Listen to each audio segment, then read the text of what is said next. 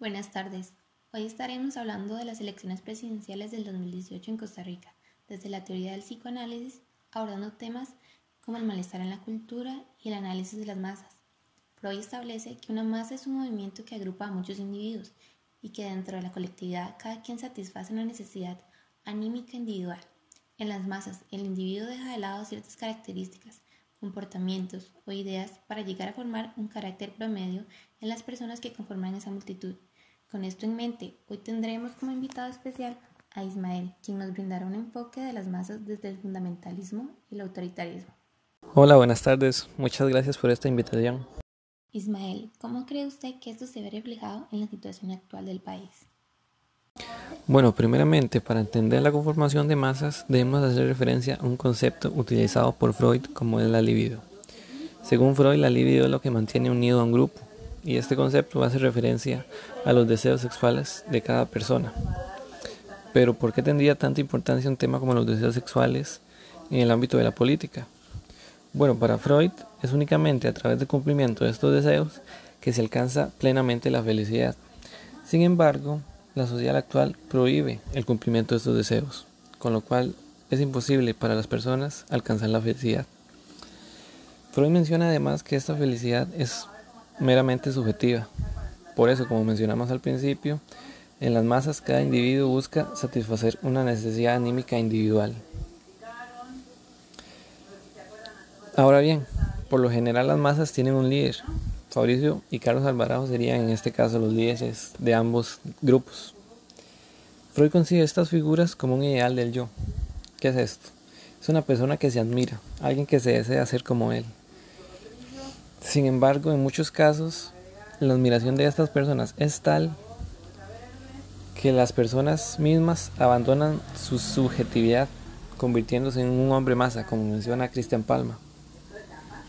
Cuando llega a este punto, los ideales de las personas líderes y la masa son tan fuertes que los individuos que no compartan estas ideas son considerados como extraños, ajenos al, a, a este grupo. De justamente nacen pensamientos racistas, clasistas, xenófobos y todos los que conocemos hoy en día. Estos ideales son claramente autoritarios y los podemos ver en estas elecciones actuales. Ahora vamos a estar aceptando llamadas de tres de nuestros oyentes que desean compartir su opinión sobre el tema.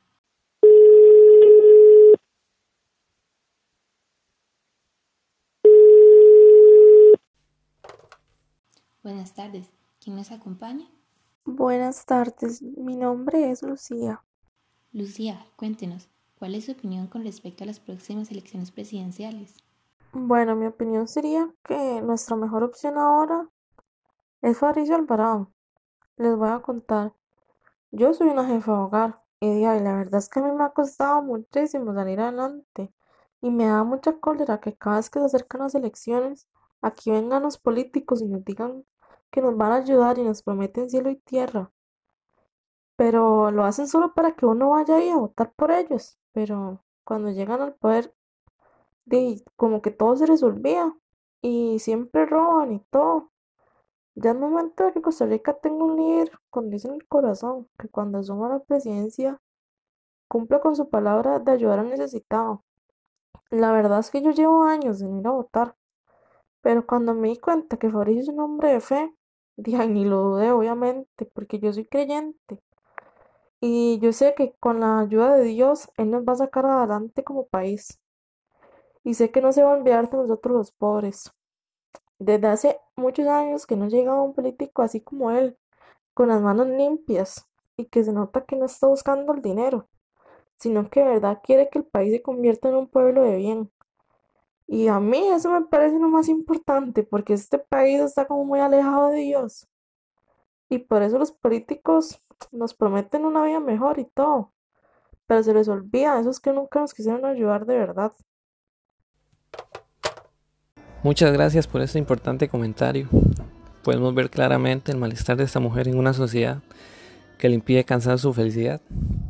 Sin embargo, también debo mencionar que el psicoanálisis falta mucho por analizar y estudiar con respecto a temas como las clases sociales y sus diferencias. No hemos abarcado completamente este tema. Es una de nuestras principales limitaciones.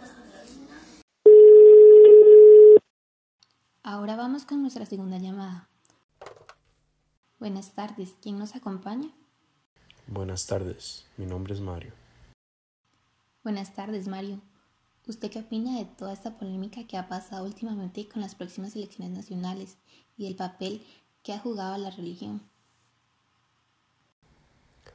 La verdad es que a mí todo el tema me tiene muy angustiado. Mi familia siempre ha sido muy creyente y pues me lo enseñaron a mí y a mi hermano desde pequeños. Desde que aprendimos a leer nos pusieron a leer la Biblia. Y todo esto, todo este tema de Fabricio ha creado una tensión muy grande en, en nuestra familia últimamente. ¿Y es usted católico, al igual que su familia? Yo sigo siendo creyente. Sin embargo, a veces no estoy muy de acuerdo con las posiciones de la iglesia. Pero y como en todo, siempre va a haber gente que nada más busca satisfacer sus propios intereses.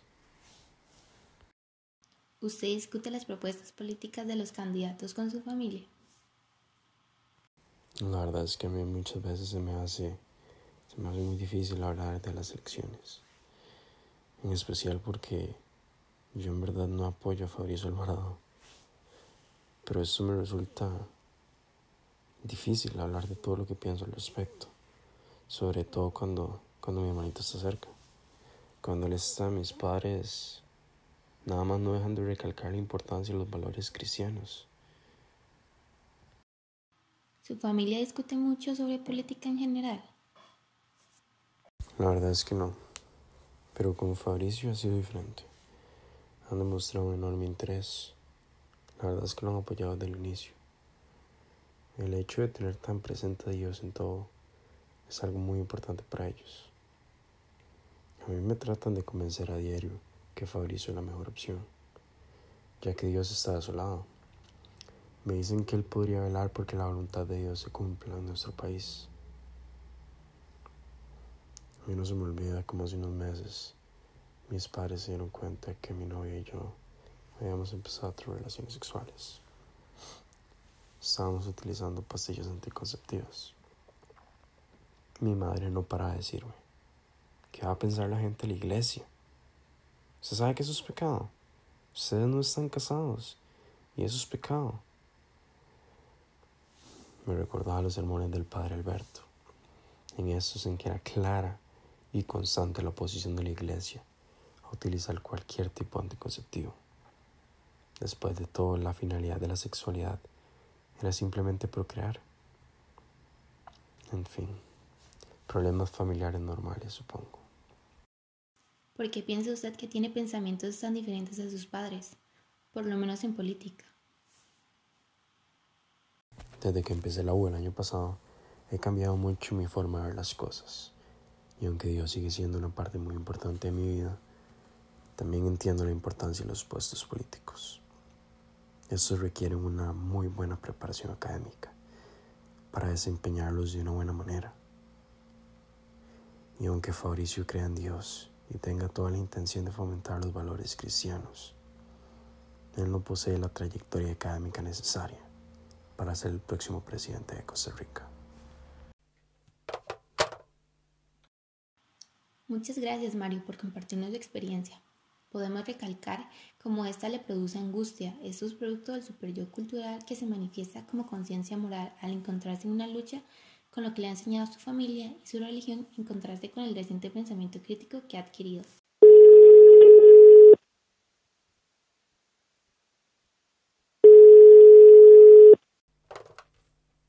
Ahora le damos la bienvenida a nuestra última llamada. Buenas tardes. Sí, buenas. Venancio Benavides Bermúdez para servirle. ¿Cómo se ha sentido con estas elecciones? Sí, bueno, vieras que yo me siento muy a gusto con estas elecciones. Siento que nuestro grupo eh, estaba muy bien. Me siento muy a gusto estando en todas nuestras reuniones y fiestas de campaña. Vemos los debates todos juntos. Es, es muy lindo, es muy lindo. Nos ponemos todos en nuestras casas y en familia, en especial en mi iglesia. Me encanta cómo habla mi pastor de, de la importancia de Fabricio. Siento que Fabricio va a ser un gran presidente y que nos va a guiar hacia una mejor Costa Rica. Yo de verdad lo admiro.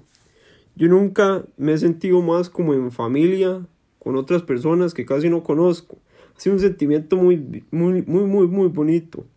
Sentirme como acogido en estos grupos. Entonces yo la verdad sí siento que Fabricio debe ser el que tiene que ganar. Tiene propuestas muy buenas y me siento muy bien siguiéndolo a él. Yo lo veo como un gran líder, una persona con valores tradicionales como Dios manda.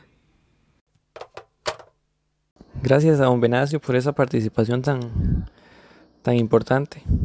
Bueno, es muy claro, ¿verdad? Eh, reconocer en este comentario cuál es el ideal de yo. Don Fabricio es para Benacio, ¿verdad? Una persona de gran valor, una figura principalmente. Alguien que comparte sus ideales, sus valores y que su vez lo representa, ¿verdad? Que es su figura principal, su voz en este grupo.